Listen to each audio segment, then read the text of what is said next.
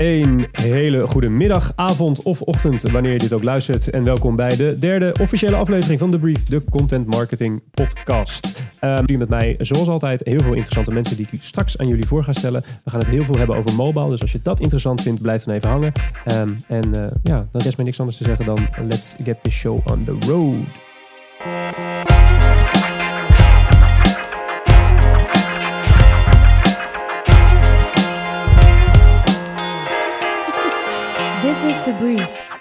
En dan zijn we weer terug. En zoals gezegd heb ik hele interessante mensen in de studio zitten. Uh, het is een hele speciale aflevering. Waarom? Nou, normaliter nemen we dit s'avonds op. Nu is het uh, smiddags. En we hebben een dame als gast. De allereerste dame. Uh, dat is Brechtje de Leij. Zo'n 15 jaar in het vak. Ooit begonnen bij Elsevier. Belandde toen bij Sanema. Heeft daar heel veel interessante dingen gedaan. Stond onder, onder andere aan de wieg van een hele kleine nieuwstitel genaamd Nu.nl. Ongetwijfeld bekend bij u allen.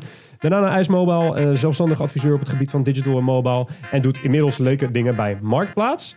Hallo Brechtje. Hallo, wauw, dat is een ontzettend mooie introductie en helemaal volledig zelfs. Helemaal volledig, kijk dat is helemaal mooi. Uh, um, daarnaast um, moet ik ook nog erbij vertellen dat je uh, binnenkort zelfs officieel auteur bent, dat klopt? Ja, dat klopt. Ja, ja, ja ik doe natuurlijk al genoeg publiceren op Twitter, is 140 tekens, wat bloggen is wat langer, maar nu komt er een boek op papier en natuurlijk ook elektronisch. Spannend, e-books en boeken en papier. Daar gaan we straks meer over, meer over horen.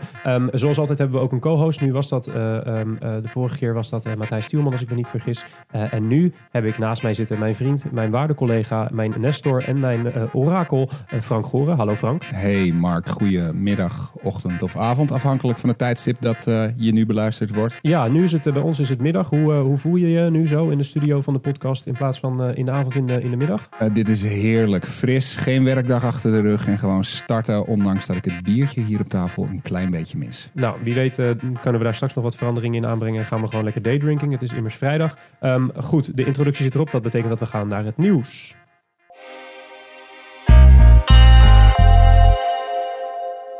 Ja, er is weer een hele hoop gebeurd. Uh, um, en Frank, jij hebt iets over een hele bekende koffiezaak. Ja, dit nieuws komt bij ons via Adweek en gaat over de website van Starbucks. Ik vind het een heel leuk verhaal. Um, het gaat over de makers van The Simpsons. Die hebben drie jaar aan een film gewerkt en starten hun werkdag iedere dag met z'n drieën bij een Starbucks in LA. Hoe begin je dan? Je bestelt een kopje koffie en in de tijd die je wacht op een papieren bekertje met een verkeerde naam log je natuurlijk in op het wifi.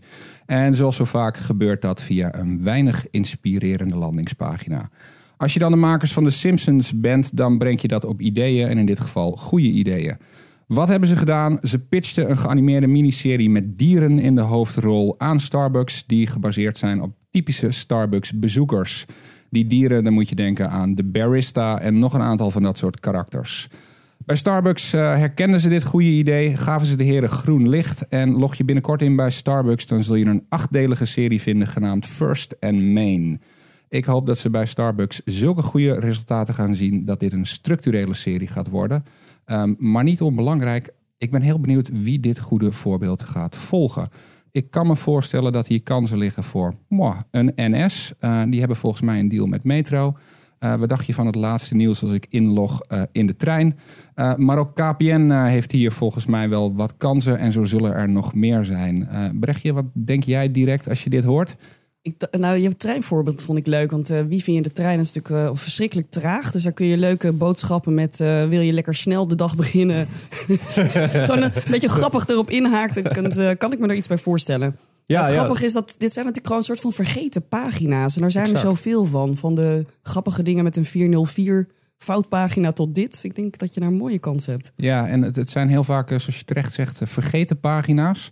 Volgens mij ook pagina's waar ongelooflijk veel traffic op zit, want het is een verplicht paginaatje waar je langs moet. Um, zie je dit vaak, dat, dat kansen op dit soort ongelofelijke traffic drivers gewoon vergeten worden bij grote bedrijven?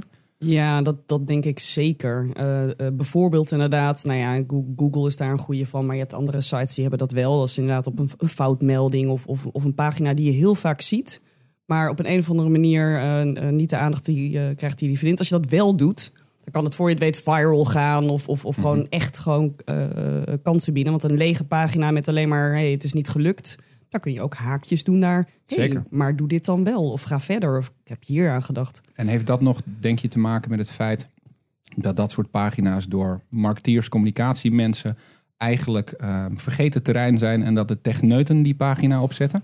Ja, dat heb je inderdaad heel goed. Dus de content, eh, de copy, die zit op de prachtige eh, voorkantpagina's. En dan eh, land je op een error. En dan heeft duidelijk de techneut soms ook gewoon in letterlijk technisch of Engels taalgebruik daar gewoon maar iets neergezet.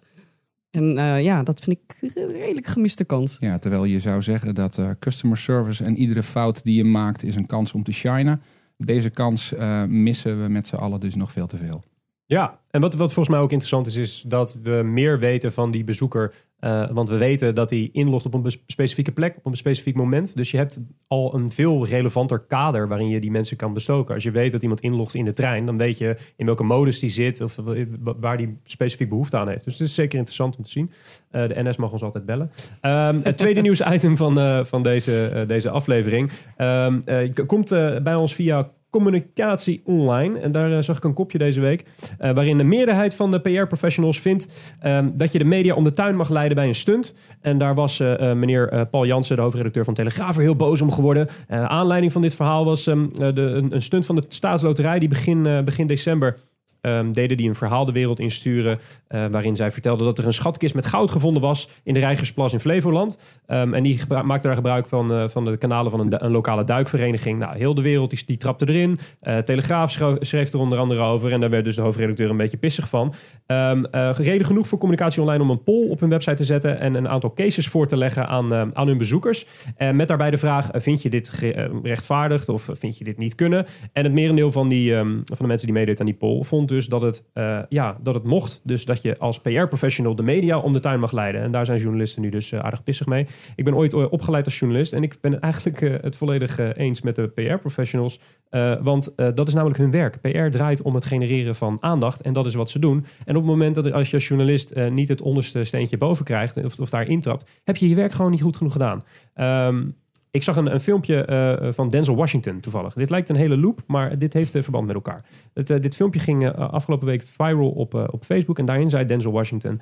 ehm, de, het ding met de overvloed van communicatie... is dat er nu een hele grote behoefte is om de eerste te zijn... met het presenteren van die informatie. En dat is volgens mij precies manco wat de journalistieke media... ehm, die, die, die trappen daarin. Die willen zo graag de eerste zijn... dat ze alles maar klakkeloos overschrij- eh, overschrijven... en overal maar ehm, zonder echt daadwerkelijk onderzoek te doen... op bovenop duiken... in de angst dat ze anders iets missen ten opzichte van hun concurrent. Ehm, dus eigenlijk is mijn, eh, is mijn boodschap aan de journalistieke media... je moet niet klagen over de tuinman als hij het gras maait. Het is gewoon de bedoeling dat eh, eh, PR-mensen gratis aandacht genereren. Dat doen ze. Jullie trappen erin. Jullie zijn degene die jullie werk niet goed doen. Dus of pik niks meer op in het vervolg van die, van die kanalen... of ga het gewoon eerst uitzoeken voordat je er wat over schrijft. Ehm, Frank, Ja, dat- vertel. Jij bent geen journalist. Je bent een, een commerciële man in hart en nieren. Wat, wat, is jouw, eh, wat is jouw kijk hierop? Ik ben het in basis helemaal met je eens. Ik ben vooral benieuwd naar eh, onder wie is dit onderzoek gedaan. Als het communicatie online is, zullen dat hoofdzakelijk PR-mensen zijn en misschien wat minder journalisten. Ik ben benieuwd eh, wat het, resultaat was geweest als we deze poll herhalen op een Villa Media bijvoorbeeld. Dat gezegd hebbende, ik onderschrijf wat je zegt. Ik, ik, om de eh, journalisten in deze wereld een hart onder de riem te steken. Ik weet dat jullie allemaal te weinig resources hebben om nog heel veel research te kunnen doen. Eh, dus een beetje begrip voor hun. Maar in basis ben ik het met je eens. Dit is de klassieke spagaat tussen PR en journalistiek. Eh, en dan is het aan de journalist om te zorgen dat hij zijn hoor en wederhoor doet. En een beetje research waar bronnen vandaan komen. Je ziet het heel veel. Hè? Je ziet dat, dat persberichten klakkeloos worden overgenomen. Ik weet van een bekende case die ik niet mag noemen, maar toch even Ah. ga uitleggen.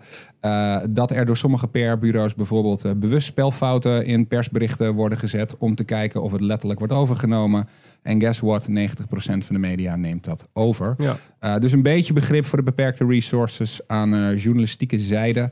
Dat gezegd hebbende, jij als voormalig journalist, ik eh, onderstreep je verhaal volledig. Tuurlijk, ja. En het, het hoort er natuurlijk ook een beetje bij. En gelukkig gaat het in een hoop van die cases gewoon om een goed doel. Eh, kijk naar de donorshow van, de, van BNN een hele lange tijd geleden bijvoorbeeld. Dat, dat dient gewoon een, eh, een prima doel. Dus dan moet je als journalist zijn of als hoofdredacteur zijn ook niet zo kinderachtig doen. En dan gewoon toegeven dat je een foutje hebt gemaakt. Je kan niet alles perfect doen. En als je daar dan af en toe intuint, want sommige van die hoax zijn, zijn gewoon heel erg goed opgezet. Ja, daar kan je verder niet zo heel veel aan veranderen. Maar erover gaan huilen vind ik weer zo kinderachtig. Nou, ik denk dat dat heel relevant is. Ehm, wat we net al zeiden, als je een fout maakt, heb je een kans om te shinen eh, of een kans om te huilen. En dit voelt als huilen en niet shinen. Precies. En we houden van uh, shinen en niet huilen, inderdaad. We zijn hele vrolijke kereltjes. Brechtje, heb jij hier, uh, heb jij hier een mening over? Wat vind jij? Nou, uh, bij, ik heb natuurlijk bij nu.nl gewerkt. Inderdaad, een niet geheel onbekende nieuwssite. En daar hebben we daar natuurlijk ook mee te maken gehad. En rond 1 april weten we, er komen altijd gewoon onzin dingen. Dat is prima. Maar volgens mij was het vorig jaar of het jaar daarvoor... dat gewoon ergens in januari of februari... een een of andere agency dacht... weet je wat, wij doen gewoon 1 april nu al... En dat werd inderdaad op nu.nl gepubliceerd. En dan, uh, nou ja, dat is. Ja, je moet je bronnen checken, maar je bron moet ook wel een beetje proberen zo af en toe zich aan de regels te houden. Want hè, anders dan uh, gaan we straks uh, in december al 1 april nieuws krijgen. Dat kan toch ook niet helemaal. Nee, ja, de vraag is natuurlijk wel aan welke regels ze zich moeten houden. Kijk, als je kijkt naar de, de regels van de PR, is het gewoon het genereren van aandacht. En natuurlijk kan je als, als nieuwsmedia daar er zijn gewoon, sommige dingen zijn zo goed opgezet, daar kom je niet, kom je niet onderuit. Um, maar uh, hoe gingen jullie daar bij nu.nl mee om? Was het zo uh, one strike and you're out? Ging je minder schrijven over bepaalde merken? Ja, het, was, het was nadat ik al was vertrokken. Dus ik had alleen de hoofdredacteur even aangeschoten van... hey, hoe zit dit eigenlijk? En hij zei, nou, ik was niet helemaal amused. dus ik weet niet of ze, of ze vervolgens nooit meer erover zijn gaan schrijven. Dat zal allemaal meevallen. Ja. maar goed, het spanningsveld is er. Maar je moet proberen zo af en toe een klein beetje je 1 april grappen in ieder geval tot die tijd te beperken. Precies, niet te lollig doen. Oké, dat is een mooie conclusie. Um, dan hebben we nog één nieuwsverhaal voordat we het interview induiken. Um, dat gaat over een bekende Zwitse, Zweedse uh, meubelmaker, hè? Als, ik het, uh, niet, uh, als ik me niet vergis. Iets met blauw en geel, inderdaad. Um, ik lees echt meer dan alleen de Adweek, maar ook dit nieuws komt via Adweek. Het gaat over IKEA. zij kwamen in Zweden met een website genaamd IKEARetailTherapy.com. Wat hebben ze gedaan daar in Zweden? Ze hebben eerst heel goed onderzoek gedaan naar familiedynamiek en hoe zich dat vertaalt in Google searches. Vervolgens hebben ze de IKEA Retail Therapy site gebouwd en daar allerlei producten een naam gegeven die gebaseerd zijn op de meest gezochte familieprobleemvragen in Google. Resultaat: My friend only talks about himself leidt je naar een pagina van een klassiek dressoir met een hele grote spiegel. Um, de vraag How to get over someone leidt je naar een doos tissues. En de vraag Kids Every Other Week leidt je naar een slaapbank. Ik vind dit een uitzonderlijk leuke actie. Uh, je maakt heel brutaal gebruik van je SEO-data. Uh, en um, kanttekeningetje die je zou kunnen plaatsen is uh, dat ik persoonlijk een best prettige familiesituatie heb en dit soort dingen niet Google en dus ook leuk vind. Ik kan me voorstellen dat als je met een echt serieus probleem bezig bent, dat je hier wat minder om kunt lachen. Um, en ook niet onbelangrijk, de vraag is natuurlijk hoe goed Google hiermee omgaat. Uh, Google is slim genoeg. Uh, en als jouw uh, ja, de context van wat jij biedt bij een search niet goed genoeg is, dan zal Google je waarschijnlijk afstraffen. dat gezegd hebbende, leuke actie. Hoe kijken jullie hiernaar? Ja, ik vind het gewoon geniaal. Ik heb hem ook meteen doorgestuurd naar mijn SEO-expert. Zo van, kijk, dit is SEO. Hoe leuk is dit? Ja, ja, het, ja, geniaal. Het is, heel, het is echt een hele geestige manier om met, uh, met SEO om te gaan. Ik ben inderdaad wel, uh, wat, je, wat je al zegt, weet je, de toekomst van SEO gaat er natuurlijk wel richting meer contextueel. Uh, mm -hmm. en, en, en ja, daar gaat Google je op beoordelen. Dan zouden dit soort acties in theorie minder succesvol zouden ja, kunnen worden. Uh, ik hoop dat uh, Google hier een uh, oogje bij dichtknijpt, want dit is gewoon een hele geestige manier om ermee om te gaan. Ja, en ik vind het ook wel fijn dat, dat hier SEO is wat minder conversion-based en alleen maar op die klik naar die betaalpagina gericht is. En dat je ook dit soort technieken kunt inzetten voor branding doeleinden en een glimlach op iemands gezicht kunt toveren. maar daar komen we later nog op terug, want ik las er recent iets over een kost per smile. De kost per smile? Zeker. Komen we dadelijk op terug. Oh, spannend. Goed, daar komen we dadelijk op terug. Dan denkt u waar, waar, wanneer gaan we daar dan op terugkomen? Daar gaan we op terugkomen in het interview. Dan zijn we binnen een zucht en een spreekwoordelijke scheet alweer bij het interview beland. Um, zoals gezegd, Brechtje de Leij hier in de studio met ons. Um, hallo, nogmaals. Hallo. Hi, vind je het spannend?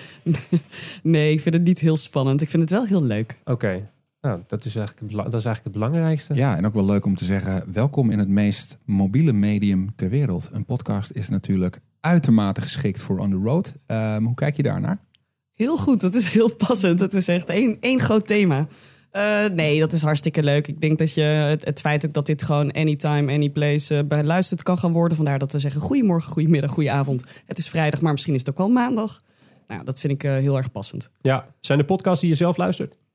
Eerlijk gezegd niet. Vroeger zat ik veel in de auto, maar tegenwoordig op de fiets. Het is 10 minuten naar mijn werk, dus eigenlijk kom ik daar niet aan toe. Ah, Dat hebben we eerder gehoord. Eh, het lijkt alsof podcast een eh, ultiem commuter medium is. Ja. Eh, lekker passief achterover in de trein, dan wel iets actiever in de auto. Ehm, maar het is niet iets wat je opzet op het moment dat je je ramen staat te lappen, mocht je dat zelf doen of andere activiteiten. Nee, dit ramenlappen doe ik zeker niet zelf, eh, Frank. La- laat ik hier een kleine kanttekening. Laat ik hier een kleine kanttekening maken, beste luisteraars. Deze vraag stel ik niet omdat we vandaag een dame hebben, maar omdat ik zelf podcast altijd luister als ik de strijk doe, zoals in een eerder interview hier weergegeven. Ja, daar praat je jezelf mooi uit. Ehm, eh, u zal het ongetwijfeld al een beetje eh, door hebben gekregen. Het, het, eigenlijk het thema van dit interview is meteen ook het woord waarmee je eh, eh, eigenlijk je, je loopbaan, Brechtje, een beetje kan omschrijven. Dat is mobile. Ja. Ehm, nu vertelde een heel klein vogeltje, en dat is geen woordgrap richting Twitter, vertelde een klein vogeltje me dat je ehm, eh, nog dit jaar of misschien wel begin volgend jaar officieel auteur bent, want er komt een boek uit, hè? Ja, nee, dat klopt. Het eh, boek heet eh, Mobiele Eenheid. eh, met een knipoog van disruptie naar digitale strategie. Dus inderdaad, het eind. ik, het, het is af. Het ligt bij de Het eindredactie. Spannende fase altijd met de bedoeling om het eh, eind dit jaar of anders begin volgend jaar eh, uit te brengen. Tof. Hoe, eh, hoe kwam het tot stand? Heb je, was het een eigen initiatief? Ben je gevraagd? Wat, Nou, wederom via datzelfde Twitter. Want ik, elke ochtend begin ik de dag met wat flauwe grapjes over koffie. Dat is een beetje mijn, mijn standaard content ding. In de ochtend word je wakker met een of andere flauwe koffietweet van mij. En op een gegeven moment vroeg iemand van... Goh, zou je dat niet willen publiceren? Eh, en ik zei, nou ja, misschien wel grappig. En toen haakte er een uitgever in. Zo van, nou, niet die koffietweets, ook leuk berichtje... maar wil je niet een boek schrijven over mobiel? Ik zei, nou, een boek, een boek over mobiel, is dat niet een soort van tegenstrijdig? En toen dacht ik, nou, het medium gaat zo snel... Misschien is het juist goed om er een beetje bij stil te staan met een boek. Ja, ja, want het is natuurlijk wel enigszins paradoxaal in die zin dat het, eh, het gevaar bestaat dat als je je te veel richt op, eh, eh, op de actualiteit rondom mobiel, dat, dat de informatie die in het boek komt te staan misschien in februari al iets wat gedateerd is. Ehm, je insinueert een beetje dat je vanuit een wat, wat overkoepelende visie naar, naar mobile gaat kijken. Wat, wat gaan we precies lezen? Wat zijn precies de thema's die aan bod komen in het boek? Ja, dat klopt. Het moet inderdaad niet gaan over wat nu de laatste softwareversie is en wat je daarop kan. Maar wel eh, het, het feit dat het nu aandacht behoeft, wil zeggen dat hè, het, het enige apparaat, het enige digitale kanaal wat we de hele dag bij ons hebben, is nu onze smartphone. Dat kan volgend jaar een, een of ander ander spannend ding zijn. Maar op het moment zie je alleen maar Japanners met een iPad foto's maken. Maar hè, die nemen we doorgaans niet mee. Je laptop ook, maar die zit stil eh, eh, dicht in je tas. Dus op het moment is dat het enige digitale kanaal waar je mensen kan bereiken. Nou, en het behoeft nogal wat speciale aandacht, want het is allemaal niet zo makkelijk om daar de informatie Nee. te brengen als op de desktop. Dus vandaar dat ik dacht van, hey, bedrijven, volgens mij moeten jullie daar zo langzamerhand echt wat mee. Dus al die prachtige mobiel onvriendelijke websites met pop-ups, cookies, onbruikbare knopjes, et cetera, die we nog steeds zien, dat kan echt niet meer. Precies, precies. Ja, want voor onze mediamensen lijkt het een, een eh, ja, lijkt het zo verschrikkelijk onwaarschijnlijk dat bedrijven nog niet klaar zijn. Of nu nog denken aan het mobile ready worden, bijvoorbeeld. Eh, maar ik begrijp uit je woorden dat er uit de praktijk wel degelijk blijkt dat een hoop bedrijven hun zaakjes nog niet op orde hebben. Ik zou bijna willen zeggen, eh, bijna elk groot bedrijf, dat valt behoorlijk tegen. Eh, vaak heb je wel eh, een website die enigszins te gebruiken is, maar dan heeft de marketingafdeling ooit een app gemaakt. Dan hebben we nog een campagne dingetje. Het is allemaal all over the place. Maar het is niet echt onderdeel van de digitale strategie. En eh, ik denk dat dat echt nodig, echt nodig gaat zijn, wil je succesvol je business nog kunnen blijven doen vanaf Ja. 2017 en verder. En, en op welke termijn denk je dat als jij niet meer geoptimaliseerd bent voor mobile, dat je resultaten van, laten we eens e-commerce pakken, echt naar beneden kelderen? Je ziet nu nog dat eh, online betalingen worden natuurlijk steeds makkelijker. Mhm. Du moment dat je nu nog ziet dat mensen in de oriëntatiefase heel vaak mobiel gebruiken en daarna de aanschaf doen vanaf desktop. Eh, die, die cijfers die zijn aan het veranderen. Eh, Klopt. Ik denk dat als je, ik weet niet wat de termijn is, maar op, op niet al te lange termijn zullen die payments makkelijker gaan en gaat daarmee denk ik ook de drop heel hard zijn als je e-commerce niet mobiel geoptimaliseerd Ja, is. klopt. Dat is eigenlijk gewoon nog een beetje de drempel. En zeker in Nederland. In het buitenland zie je als je inderdaad die mobiele betalingen op orde hebt, dat je daar ook al veel meer ook echt conversie, conversie eh, eh, als in e-commerce ziet. Mhm. Maar je ziet nu ook al onderzoeken dat eh, waar we vroeger nog wel enigszins consideratie hadden met, oh ja, oké, weet je, ik zit op mijn mobiel, nou prima, ik ga wel naar desktop. Dat je ziet dat bij zeker de millenni- millennial groep eh, een slechte mobiele ervaring ervoor zorgt dat ze gewoon überhaupt niet meer bij je merk terugkomen. Ja. Nee, dus dan heb ik mijn telefoon in mijn handen en dan ga ik naar je website. Dat werkt niet. En dan maak ik niet de beslissing om dan mijn laptop open te klappen en te gaan. Maar schiet ik hem eigenlijk meteen af. Ja, ja, en heb ik gewoon echt een heel slecht beeld bij jouw merk. Het schaadt gewoon echt de perceptie van je, van je merk als de consument mobiel gewoon niet goed bediend wordt. Ja. Nou ben ik wel benieuwd. eh, je hebt een boek geschreven over mobile. Wat, wat doe je zelf met je, met je telefoon? Wat, is, eh, hoe, wat zijn de meest gebruikte apps die, eh, die je hebt? Nou, ik ben eigenlijk net zoals de gemiddelde Nederlander. Ik gebruik maar een heel, heel klein setje apps elke dag en heel intensief. Maar echt de hele dag door. Ik fietste hierheen. Ik wist niet precies waar het was. Dus ik had ehm, Google Maps open terwijl ik aan het fietsen was. Licht gevaarlijk, maar het, eh, Maar je deed het toch. ik deed het toch. Dankjewel dat je op tijd was. Ik heb geen tram geraakt onderweg. Nee, het is, het, het is iets wat ik de continu de hele dag bij me heb. Ja. En ik denk dat we dat wel eens vergeten. Dat het gewoon je... Stel je voor, hij is eh, leeg. Dan merk je pas hoe nodig je hem hebt. Dat je Ja. denkt, oh jee, die afspraak, waar was hij? Hoe laat? Ik kan diegene niet bellen. Waar moet ik eigenlijk heen? Et cetera. Je kunt niet zonder. En hoe, hoe kijk je, want eh, ik denk dat je inderdaad eh, de representatief bent voor de Nederlandse markt. Ik las een onderzoek dat de gemiddelde Nederlander 21 apps op zijn telefoon heeft staan en daar maar 6 tot 7 echt frequent van opent. Ja, klopt. Ehm, dat brengt me gelijk tot de vraag, hoe, hoe vaak krijg jij de vraag nog, ontwikkel een app voor ons? Dat, dat hoorde je vijf jaar geleden, iedereen moest een app ontwikkelen. ja. We zijn daarvan afgestuurd, eigenlijk een beetje. Ja, en terecht hoor. Ik bedoel, een app is echt voor echt super frequent, loyaal gebruik. Aan het eind van de loyalty chain kom je eens een keer misschien bij een app. Maar dat hoeft helemaal niet. Maar dat vinden mensen gewoon heel tof, hè? Om gewoon Ja. in de kroeg te zeggen: kijk, ik heb een app in de store. Ja. Ja. Maar het is eigenlijk bijna nooit nodig. Nee, nee ja, de enige wat ik me kan bedenken is dat je straks alleen nog maar apps hebt die puur utility-based zijn. Dus die iets kunnen wat een browser niet kan. Maar voor het presenteren van content lijkt me een app eigenlijk volledig overbodig aan het worden. Zeker nu je ziet dat de meeste browsers ook gewoon push-notificaties kunnen gaan sturen. eh, is het een kwestie van tijd voordat het presenteren van content in apps ja, eigenlijk zonde van de investering is in die zin.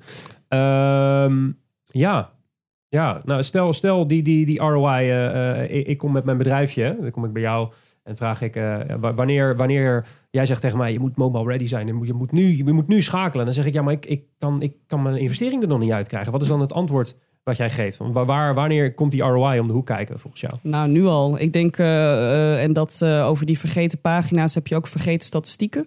Dus mensen die kijken in hun analytics misschien zo af en toe eens een keertje om te zien hoe een, hoe een voorpagina het doet. Ja, Maar de gemiddeld, zeker bij ehm Sadema hadden we ook een titel die eh, heette WTF, wat tekst en foto's. en daar hadden wij heel lang geen mobielvriendelijke site voor. En we zagen in diezelfde statistieken dat de bounce rate, dus, hè, dus dat mensen gewoon meteen weer weggaan, op mobiel ontzettend hoog was. Dus ik denk als jij gewoon nu al gaat kijken naar je cijfers en ziet wat mensen doen en vooral niet meer doen op mobiel, dat je dan schrikt en denkt: oké, ik moet er dus nu echt mee aan de slag. ja, Volgens mij was eh, als gebruikerservaring hoor, want ik, ik ken de case van eh, WTF niet. Maar volgens mij zat hem dat hoofdzakelijk in de laadtijd van de site.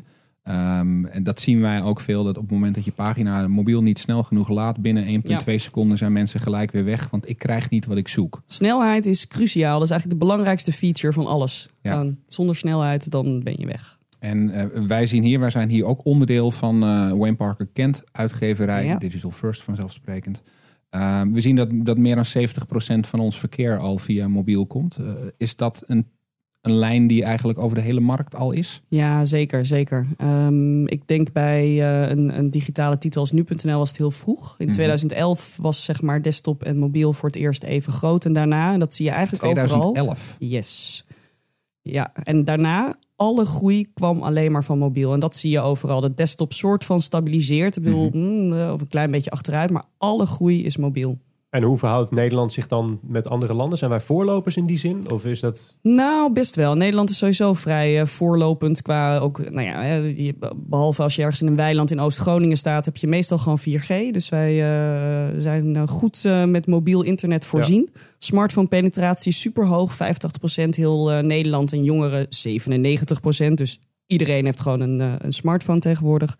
Dus die combinatie maakt dat het natuurlijk gewoon heel krachtig is. Ja, ja precies. En stel, stel eh, als merk zijnde, eh jij hebt me overtuigd. Oké, ik ga met mobile aan de gang. Wat zie je, wat zie je als, als basisdenkfout? Welke, welke denkfout maakt, maakt een merk over het algemeen als ze starten met hun mobiele strategie? Meestal dat ze, dat ze onderschatten eh, dat, nou ja, we hebben het vaak gehad over context, contextueel en relevant. Nou, dat zijn termen die ze wel snappen. Personalisatie, nou, daar moet je wat mee. Maar dat dat op een mobiel een stuk moeilijker is, omdat je inderdaad te maken hebt met, nou ja, jij zei het ook al, internetsnelheid. Dus je gaat geen hele zware content, filmpjes, eh, foto's Nee. pushen als mensen 2G hebben. Nou, dat soort dingen moet je allemaal meenemen voordat je gaat starten. En meestal denken bedrijven, nou, we gooien het soort van op zo'n schermpje en dan is het wel oké. dan zijn we toch gewoon op mobiel. Ja. Als we Een maar beetje- responsive zijn. Beetje wat de kranten vroeger deden. Van Ja. nou, hè, we, we zetten een pdf van de krant op het internet en we zijn we digitaal. zijn. Ja, precies. Nee. Ja, exact. exact. En, en eh, zie je, zie je dat, dat die, ja, die denkfout wordt, dat, is dat... Stel, je, je ziet dat er millennials nu aan het roer komen, hè, naarmate de tijd vordert, bij, bij veel bedrijven. Ehm, binnen jouw omgeving, is, is, er, is er dan een verschil als je te maken hebt met een millennial die een hut aanstuurt versus iemand van de wat oudere stempel? Oh ja, zeker. Het is heel moeilijk. Nou, dat zie je al eigenlijk met internet. Ik ben ook eh, van een leeftijd dat het internet op een gegeven moment kwam, maar voor mij opgegroeid zonder. Ja, en als je dat gewend bent, ook, ook als je millennials de vraag stelt: hey, eh, online, offline, gaan ze je heel glazig aankijken. Want er bestaat niet iets als offline. Nee, Ja, Dat is er gewoon onderdeel van. Terwijl wij nog wel zo eh, naar zowel het internet als mobiel kijken. ja. Ja, ze zijn er gewoon mee vergroeid. Die zitten gewoon vast aan hun hand. Die, volgens mij kunnen ze ook alles maar met één hand gewoon, omdat ze er continu gewoon aan vastzitten. Maar dan echt. Ray Kurzweil gaat gelijk krijgen op niet al te lange termijn. Ja.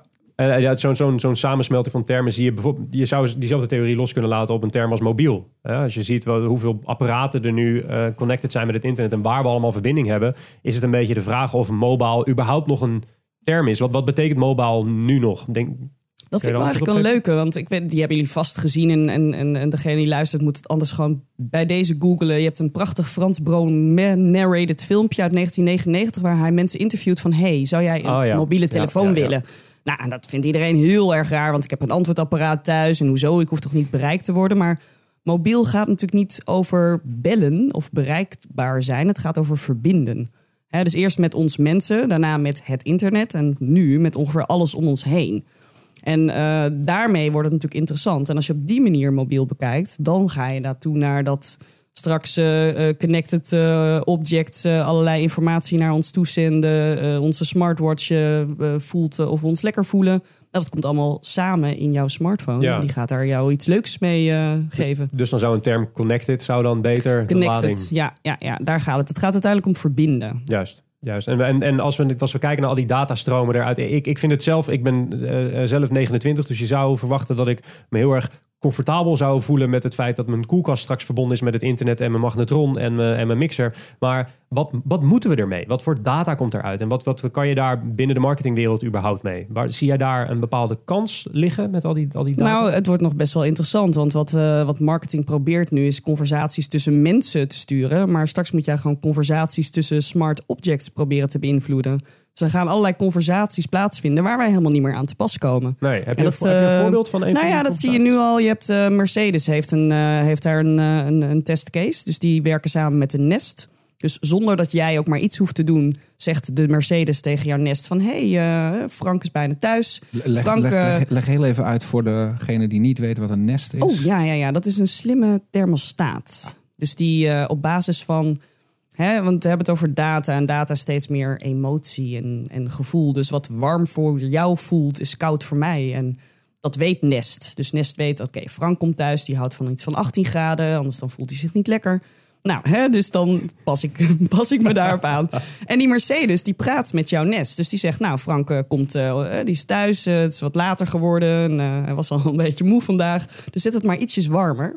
En dan komt Frank thuis en dan is het al gewoon lekker warm het huis. Ja, Dus dat is een conversatie waar gewoon geen mens meer aan te pas komt. precies. En dan zou een marketeer zou dat, ja, zou die conversaties in het leven moeten roepen wat jou betreft, om, om zo steeds verder in te dringen in het leven van de Ja, eigenlijk wel. Eigenlijk wel. Dus dat ook vervolgens er een berichtje eh, klinkt als jij binnenloopt van nou, welkom en eh, hey, eh, het bier is op en bestel het nu. Nou, in ieder geval, je kunt, er, je kunt inhaken met een leuke boodschap op zeg maar die conversaties tussen objecten. Ja, kan ik me Heel voorstellen Star Trek. dat als dat fout gaat, ehm, zoals, we het, zoals we het gezien hebben in de conversaties die zo vaak fout gaan op dat soort dat touchpoints. je te veel bier bestelt. Nou, misschien, dat, zou, dat zou ik niet zo'n heel groot probleem slim vinden. Maar als ik thuis kom en eh, ik krijg te horen... het is hier lekker warm aangeboden door Mercedes-Benz...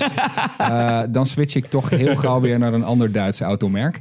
Ehm, dus ik, ik, ik zie de angst daar ook voor in... in welke fouten daar gemaakt worden... juist door dat contextuele en juist door wat de storytelling daar gaat worden. Want je, ik kan me voorstellen dat zowel Nest als Mercedes... die experience die je daar krijgt door die koppeling tussen die twee... eh, dat ze die alle twee willen claimen. En alle twee daar de credits voor willen hebben. Eh, en dat we dadelijk een Internet of Things-achtig verhaal gaan krijgen... van de nieuwe pop-up, maar dan in mijn koelkast. Dat zou, dat zou kunnen. Ja, het, zou, het zou kunnen dat ze het allebei willen claimen. Wat je nu ook ziet is dat, heel, dat er gewoon nieuwe bedrijven ontstaan... Puur, die puur gestoeld zijn op het faciliteren van die conversatie. Als je kijkt naar een if this then that... eh, eh, Dat moet je zeker even Dat uitleggen. moet je zeker even uitchecken. En, en bij voorkeur als je een week vrij hebt, want je kan er volledig in verdrinken. If this then that is eigenlijk een service die andere services aan elkaar verbindt. Dus ehm, ja, je roept een, eh, een recipe, zoals ze het noemen, ehm, roep je in het leven waarin je bijvoorbeeld die nest met je auto verbindt en waardoor dus die conversatie plaats kan vinden.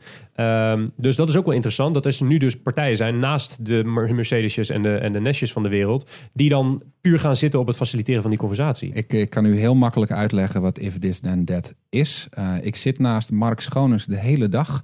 Die heeft hem zo leuk. ingesteld dat op het moment dat ik het kantoor binnen kom lopen... zijn noise cancelling headphone aangaat. eh, zodat eh, hij nooit meer door mij gestoord wordt. Dat is If, is, if This Then That. Ik dat, is, dat zou het kunnen zijn. Je brengt me inderdaad op idee. Ik ga vanmiddag eens even uitzoeken of dat echt zo te regelen valt. Want het zou echt een enorme goede greep zijn. hey, ehm eh, Brechtje. Ja. Eh, we hadden het net Mark. over die conversaties tussen verschillende dingen. En Dat, dat, dat doet me een beetje denken aan, aan, aan WeChat. De WeChat, voor de mensen die het niet kennen, is een hele, hele, hele grote app in, eh, in China. En het is de, de app to end all apps bijna. Hè? Het is een, is een, Ja. een app waar, waar, waarin je niet alleen kan praten met je vrienden, maar je kan er pizza's in bestellen, taxis, je kan er kledingadviezen. Alles zit erop aangesloten. Een soort van omni-app bijna. Ehm, en hier hebben we dat niet. Ik las erover, ik denk ik wil dat hebben. En waarom hebben we het hier nog niet, volgens jou? Ja, WeChat is eigenlijk een soort. eh, nou ja, in China heb je natuurlijk eh, de, de Chinese firewall. Als je er überhaupt iets, eh, iets wil doen. Dus het is natuurlijk een heel ander soort land. Ja, Dus het is eigenlijk een soort monopolist. En als je er niet in zet, dan werkt het ook eigenlijk niet. En het knappe ervan is met name dat het allemaal, al die dingen waar we over hadden, betalen, et cetera, is gewoon allemaal geregeld. Dus als jij in WeChat mag als bedrijf, dan is gewoon alles aan de achterkant aan elkaar geknoopt. En kan de klant inderdaad moeiteloos van zijn doktersafspraak tot zijn boodschappen scannen, tot alles bestellen, kopen. ja. Maar hier is dat gewoon, ja, we hebben een hele andere eh, geschiedenis. Wij hebben gewoon allemaal bedrijven met hun eigen wereldjes, eh, wa- waar, eh, waar wij gewoon ook controle over willen hebben. Dus het is een beetje eng om dat allemaal maar in één app te stoppen. En eh, ja, je kunt er dan ook dus niet buiten. Je kunt eigenlijk niet succesvol zijn in China zonder in WeChat te zitten. Ik, ik denk ook dat dit een van de weinige momenten is dat je kunt zeggen dat dictatuur vooruitgang heeft versneld. Ehm. Dit is natuurlijk alleen maar ja, een van de weinige dingen, Mark. Oh. Ehm, dit is natuurlijk allemaal voortgekomen uit het feit dat alle bestaande players op de global market eh, niet China in mochten. Eh, en dat Ja. alle data die in WeChat zit ook langs een paar heren en dames ehm, gaat Van de partij. van de partij eh, waarvan je misschien niet wil dat ze die data ontvangen. Ehm, betekent... Maar we, we, gaan, we, we gaan er wel een beetje naartoe. Hè? We hebben natuurlijk gewoon, eh, en bij ons is het natuurlijk Facebook eh, heer en meester. Dus in het Messenger-programma is die hele conversational commerce zie je ook steeds vaker. En ik was best verbaasd om eh, laatst te lezen over KLM, die eigenlijk gewoon hun hele digitale strategie gewoon plotten op die chatbots. Eh, dus wij zien meer daar wat experimentjes mee. Alhoewel ik het nog wel een klein beetje onhandig vind. Want voordat je die conversatie door bent... Nou, het was sneller om zelf even mijn smartphone eh, te ontgrendelen en niet op te zoeken. Ik, ik ken die, die, eh, die toepassing nog niet. Kan je me iets meer uitleggen wat daar voor mij als gebruiker gebeurt? Ja, het begon een beetje. KLM staat natuurlijk bekend om, eh, om zijn webcare. Dus het Ja. begon natuurlijk dat je daar eh, in principe gewoon een conversatie hebt met een medewerker. Je kon je boarding pass eh, er natuurlijk al in krijgen. Is handig, inchecken. En ze willen nu eigenlijk, als ik het artikel goed had begrepen, eigenlijk steeds meer gaan doen. Van het hele bestellen, boeken. Nou ja, eigenlijk gewoon alles wat je digitaal Alles binnen doet. één omgeving. binnen de Messenger-omgeving. Binnen de Messenger. Oké, helder. Dankjewel. Dus puur en alleen via Facebook. Yes. Ja. Ja, dan dus sluit je misschien wel die paar mensen die dan niet op Facebook nog zitten een beetje uit. Dus ik ben benieuwd hoe dat, eh, hoe dat precies werkt. Is, is Facebook Messenger wat jou betreft ook de, de, eh, het kanaal die de potentie heeft om een WeChat-achtige omvang te bereiken in die zin? Ja, wat dat betreft, dat wil Facebook wel. Gemiddeld eh, besteden we geloof ik 50 minuten per dag op Facebook gemiddeld. Dus dat is eh, enorm. Dus daar willen ze natuurlijk steeds meer, wil Facebook als een soort or- tijdorganisme, die wil steeds meer tijd van jou claimen. Eh, dus hiermee eh, nou ja, doen ze dat natuurlijk heel erg slim. Dus ik denk wel dat dat de beste kandidaat is. Maar ik zou er zelf, ja, ik ben er zelf wat minder gelukkig mee. Ik denk dat het belangrijk is om, de, om daar te zijn. Maar vervolgens haakjes te bieden naar echt wel je eigen kanalen. Want daar wil je je loyale klantenbinding eh, hebben. En niet binnen Facebook. Nee, nee Facebook, eh, inderdaad, wat jij zegt, een, een, een tijdsorganisme vind ik een mooie, mooie omschrijving. Hoe kijk je aan tegen ontwikkelingen eh, zoals eh, Facebook Instant Articles en, en Google AMP? Dus een, een manier van die grote internetreuzen om al de, alle content een soort van in handen te, te krijgen. Wat, hoe zie Ja, dat? Google vind ik leuk. En ik vind, we zeggen hier natuurlijk allemaal technisch hele moeilijke dingen. Ik weet niet of de luisteraars daar last van hebben. Maar Nou, daar hebben we een oplossing voor, want we hebben namelijk show notes. Die zijn te Ah, vinden op de podcast.wayneparkerkent.com slash show notes. Nee, is het? Dit is wayneparkerkent.com slash podcast. Oh ja, dat was hem, ja. wayneparkerkent.com slash podcast. Nu kan ik wel zeggen dat we dit eruit gaan knippen, maar we hebben afgesproken dat we nooit knippen. Dus dat gaan we hier ook niet doen. Ehm, het zij je vergeven, maar dat is handig. precies. Maar er zijn allerlei initiatieven vanuit die grote reus inderdaad om ons te helpen. Omdat we daar zelf blijkbaar dus niet zo goed in staat toe zijn. Om dingen sneller te laden mobiel. En daar is Instant Articles inderdaad een voorbeeld van. En eh, Google doet daar ook van alles aan. Ehm, je kunt er een beetje mee samenwerken, maar eigenlijk denk ik dat het dus beter is om je eigen spullenboel goed op orde te hebben mobiel. Dan is het niet meer nodig en dan blijft de controle wederom bij jezelf ja, in plaats van bij Facebook. ja, precies. Is er een, is er een kanaalberichtje wat jij ehm, in 2017 ehm, eh, extreem ziet groeien of waar je heel veel van verwacht? Dat is inderdaad een goede vraag. Nou, ik denk dat eh, eh, letten op Google met hoe zij eigenlijk in staat zijn eh, de grens tussen, we hadden het al over apps, de grens tussen web en app steeds meer te laten vervagen. Dat is echt heel interessant.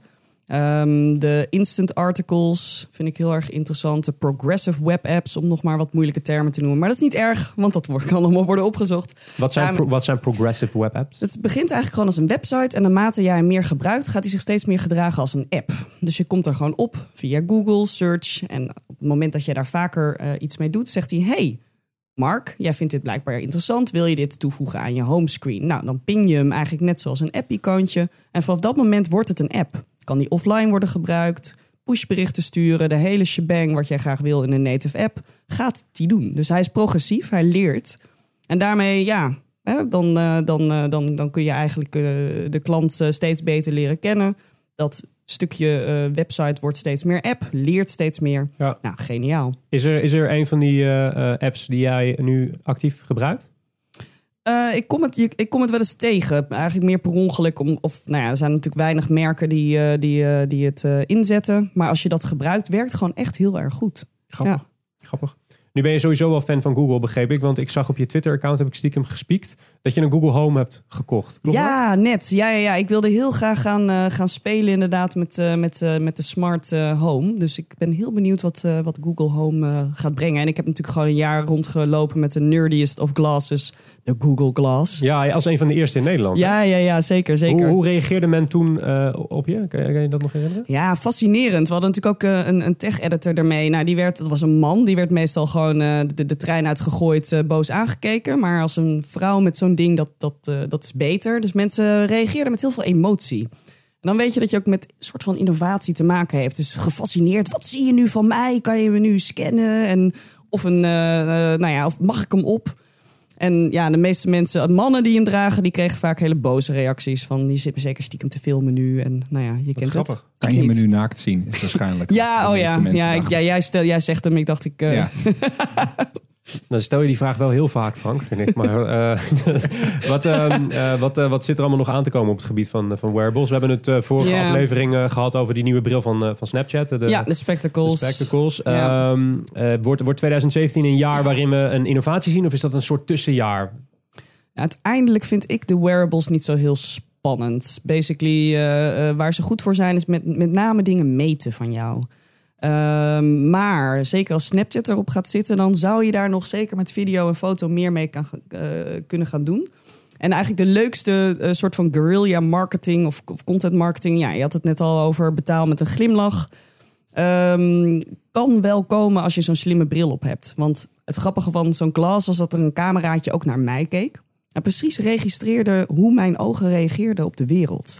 Dus stel je voor, ik kijk naar jou en eh, je hebt een, een of andere mooie broek aan. En die, eh, mijn pupillen vergroten zich, want ik vind het leuk. Dan kon Google Glass meteen zeggen, bam, die broek, bam, kun je daar kopen. Hier is de route erheen en go. Dus je kunt je voorstellen, nou sowieso, de wereld is af voor Tinder. Want het is complete automatische matches op basis van mijn pupilreactie. Maar je kunt daar ook hele leuke dingen mee doen met betalen. Dus als merk betaal je bijvoorbeeld alleen als ik gewoon een positieve reactie heb op waar ik naar kijk. Grappig. Daar, de- vandaar de, paper gaze. Ja, of de paper gaze. Paper gaze. Mooi. Mooi. Kunnen we ook in de show notes zetten. Ik denk dat het wel belangrijk is dat we hier mensen uitleggen welke spelling van gays we hier hanteren. Ehm, ja, nu, nu kijk ik jou twijfelachtig aan. Dus ik weet niet waar jij nu aan denkt. Nee, ik ook niet. We zitten hier eh, in een opnamestudio vlak bij de reguliers dwarsstraat, vandaar de opmerking. ja. Oh ja, die had ik helemaal nog niet gemaakt. Ja, daar zitten we inderdaad vlakbij. Hoe weet jij dat, Frank? Ehm, eh, een andere ontwikkeling is natuurlijk eh, AR. Afgelopen jaar hebben we gezien dat Pokémon Go heeft daar als een soort van breekijzer voor gewerkt. Hè? Ehm, zie jij nu andere waardevolle toe- toepassingen? Dus ik insinueer nu een beetje dat Pokémon Go geen waarde heeft. Maar wat ik wil zeggen is dat Pokémon Go een beetje de hype, entertainment. Is er een toepassing die je in AR nu ziet waarvan jij denkt dat is wel dat, dat die richting gaat het op? Ja, ik blijf het een beetje gimmicky vinden. VR helemaal. Dat zijn gewoon letterlijke achtbaanervaringen. Leuk op een congres. En verder moet je er... Ja. Ja. je kunt er PR mee scoren. Maar het is niet echt interessant Op dit moment. op dit moment. Behalve voor de serious gaming eh, toepassingen wellicht. Ehm en augmented reality vind ik alweer leuker. Hè? Je legt natuurlijk een laagje over de werkelijkheid heen. Alleen het gebruiksgemak is gewoon waardeloos. Want ik moet de hele tijd met een telefoon eh, op, zeg maar, door de wereld kijkend eh, zo'n Ja. laagje activeren.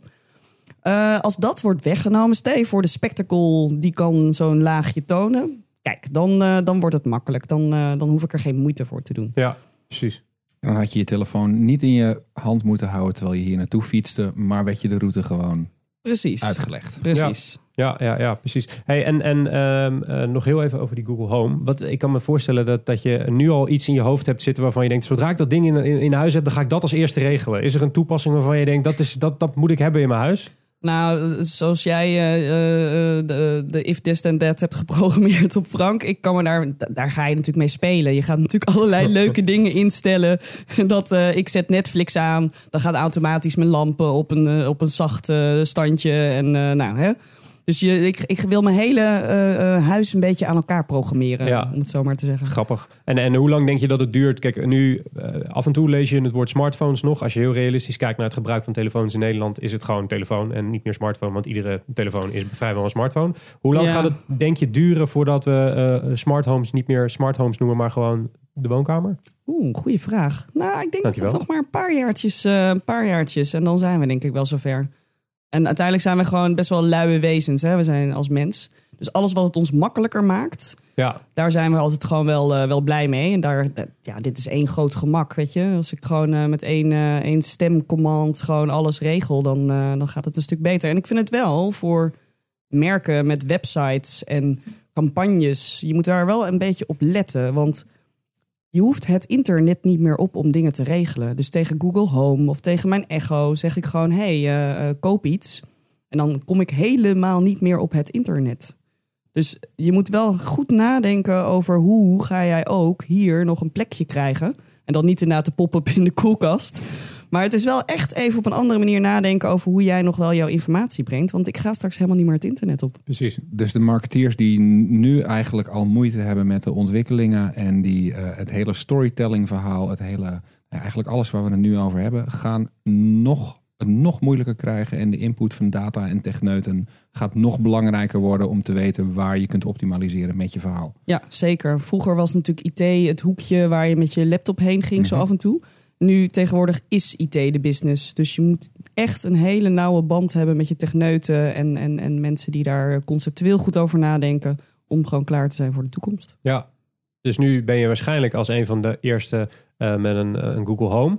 Ehm, zo'n zo'n smart lock van wa- waar Amazon nu eh, dingetjes mee doet. Ben jij, eh, zou je zo'n ding installeren? Zo'n slot waarmee een, een bezorger van Amazon automatisch de deur open kan doen, zodat hij iets af kan gooien zonder dat jij thuis hoeft te zijn? Ah, ja, ja, ja. Nee, dat, dat lijkt me leuke dingen. Ik denk dat je daar gewoon, als je dus En eh, creativiteit is natuurlijk altijd belangrijk geweest. Maar ik denk eh, tegenwoordig nog meer dan ooit. Want met al dit soort grappige dingetjes gecombineerd kun je hele toffe dingen doen. Maar je moet er wel echt heel creatief naar kijken. Naar, naar hey, wat, wat zijn nou echt mogelijkheden? Wat kan ik daarmee? En hoe kan ik dan vooral de consument helpen? Ja, Precies. Ik denk dat dat een mooie samenvatting is. En, en dat het ook weergeeft dat eh, ons vakgebied, als we kijken naar techniek en marketing, eh, dat het steeds meer toegepaste creativiteit gaat worden. Er is steeds minder plekken voor de kunstenaar. Je moet toegepast creatief werk kunnen leveren. Anders ben je simpelweg niet relevant of überhaupt niet meer aanwezig. Ik denk dat je dat goed zegt. Dank u. Kijk, met het, eh, met het dankwoord lijkt het me een hele mooie afsluiter van het interview. Maar niet voordat we nog één keer de titel van je boek hebben eh, uitgesproken. Dat Ja, is. mobiele eenheid. En wanneer kan ik hem kopen? Oké, Eind deze maand of anders begin januari. en waar kan ik hem kopen? Haha, bij gewoon bol.com, eh, eh, eh, de, de, de boekwinkel, gewoon de, gebruikelijke kanalen. Of, of kijk even in de show notes. Brechtje Leij, ik dank je voor je komst naar de studio. Ook op dit vroege tijdstip. Heel veel succes met de lancering van het boek. En we zien je graag een volgende keer. Dankjewel. En dit betekent dat wij aan zijn gekomen me- bij onze enige rubriek van, van de podcast. En dat is de Slow Win Quick Loss. Frank, ik heb beloofd dat ik deze aflevering niet de negatieve kant, dus niet de Quick Loss ga doen. Die wilde jij heel graag. Eh, dus ik doe de Slow Win, maar dan mag jij beginnen met de Quick Loss. Ik ga beginnen met een quick loss. En eh, na al dit gepraat over techniek, vooruitgang en future, ga ik het hebben over een oud medium. Ehm, ik ontving vorige week een poststuk van PostNL. Een gratis kerstkaart, omdat iedereen een kerstkaart verdient.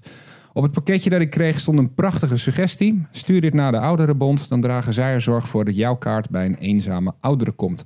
Ik was bijna geroerd. Ehm, ik vond het een hele mooie actie, een mooi gebaar. En ik zat met veel plezier zat ik, eh, de DM-actie te lezen. Eh, PostNL heeft natuurlijk de infrastructuur hiervoor. Dit kost los van het maken van de DM dus bijna niets. Ze pakken een maatschappelijk probleem aan. Ze laten hun toegevoegde waarde zien. Nice. Tot ik doorlas en zag dat ik wel zelf een postzegel daarvoor moest gaan halen. Geen antwoordnummer, postzegeltje plakken. Als je daarbij bedenkt dat ik geen losse postzegels kan kopen, maar direct 10 mag afnemen op het postkantoor, dan slaat in één keer het sentiment om naar ah, een salesactie. Ehm, ja, ik kan me dus meetings voorstellen waarin hierover gediscussieerd is. Ik kan me een welwillend bureau of medewerker bij PostNL voorstellen die exact het juiste idee bedacht en toen overruled werd door een Excel-sheet manager met een sales target. Eh, resultaat bij mij, PostNL had 10 seconden mijn volledige liefde, maar ik bleef echt achter met een naar gevoel.